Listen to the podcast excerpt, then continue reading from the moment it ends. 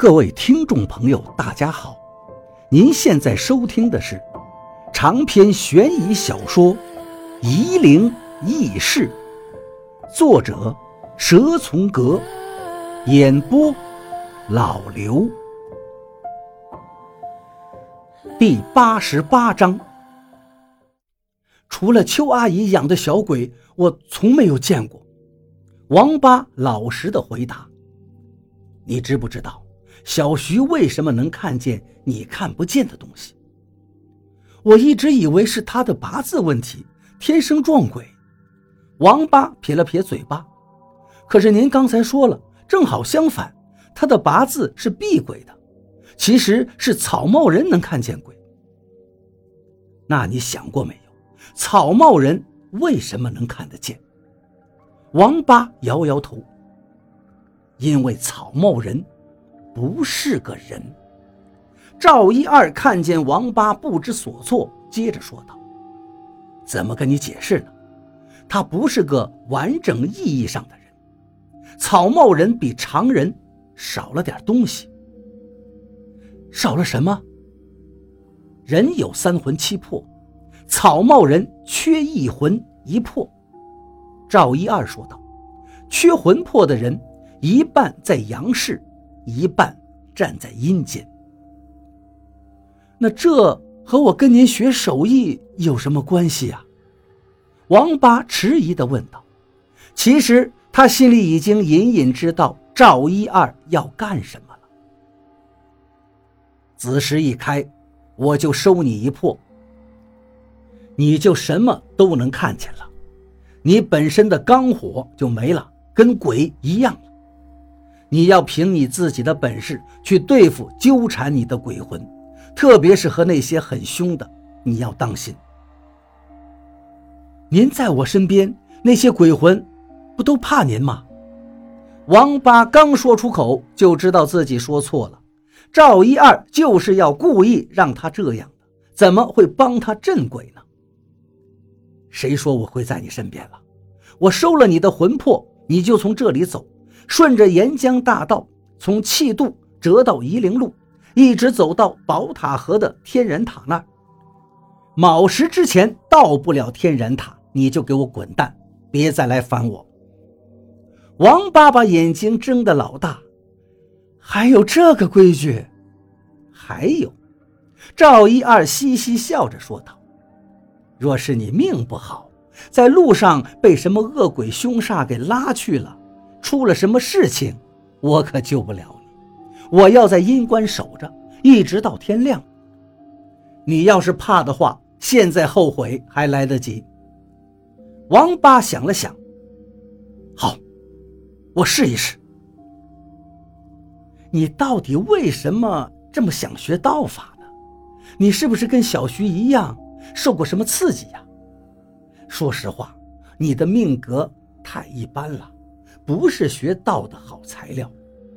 赵一二盯着王八，除了你这一根筋的德行，我还瞧得起，其他条件在我的眼里一无是处啊。我决定了，王八说道：“从小到大，只有我不想做的事情，没有我做不好的事情。”嗯嗯嗯嗯，这一点你也不错，你脑筋还是比小徐灵光一点，这点像我。那个小徐，智力太低。赵一二长呼一口气道：“嗯，就这样吧。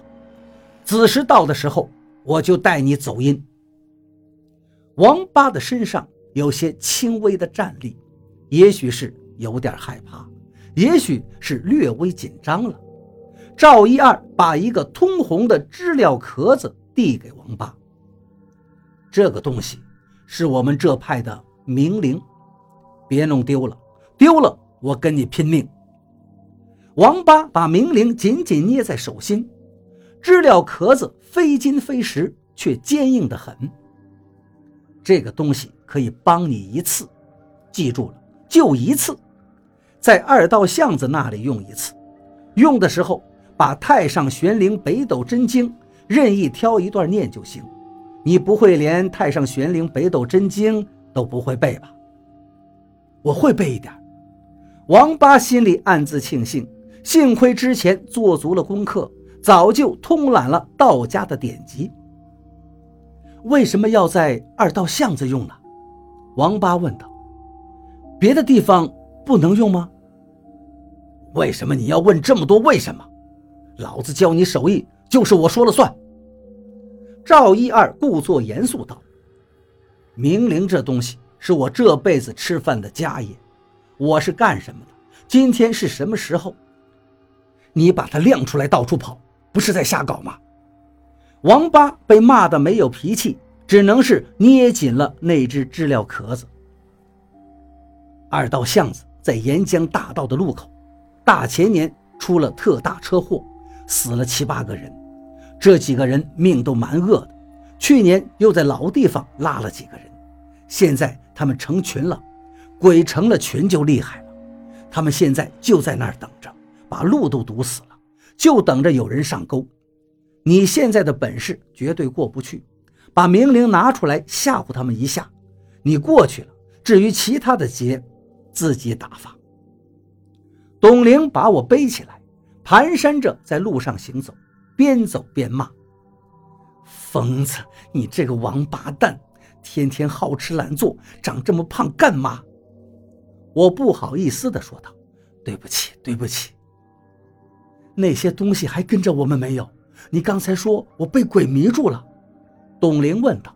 “没有，我们已经过了。”我连说话的力气都没了，快到了，刘院长在前面等着我们呢。董玲吃力地往前磨蹭着。王哥要是出了事情，我饶不了你。是不是你把王哥说生气了？赌气找赵先生的。我不说话了，我没有力气跟他说什么。董玲也背不动我了。刘院长在前面的路口下了车，向我们走过来。还有不到半个小时就是子时了，如果小王要拜师学艺，就危险了。”刘院长说道。“老赵跟我说过，他当年学艺前，他老师给他出的题目就是让他七月半子时走阴，差点把他给交代了。今天他肯定要用同样的办法对付小王。可王哥只是平常人呐，哪像赵先生这么厉害？他不出意外才怪呀！”董玲焦急地说着：“我没力气跟他们唠叨这些，只是轻轻说道：‘走吧，走吧，来不及了。’雨稀稀疏疏的下得大了些，天空里的黑云压得更低了，云层中隐隐发出沉闷绵长的轰鸣声，一群发情的野猫蹲在路边一起狂叫着。”凄惨的猫叫声在夜空中此起彼伏，空气中的气氛开始变了，变得越来越阴气森森。董玲坐在车上，突然浑身发麻，身体无来由地发着抖。刘院长也感觉到了这个变化，捏方向盘的手就更用力了，手心微微地渗出汗来。觉得方向盘有点滑溜溜的。两个乞丐坐在路中间玩耍，在相互推搡。刘院长开得很慢，离他们还有五六米远，就停下车，把手伸出窗外，对着他们摆手。两个乞丐很知趣地走开。刘院长继续缓慢地开着，一个橙色的皮球从马路弹了过来，弹到车头的盖子上。刘院长准备去捡，别捡！我赶紧提醒，别捡，捡了就会出事的。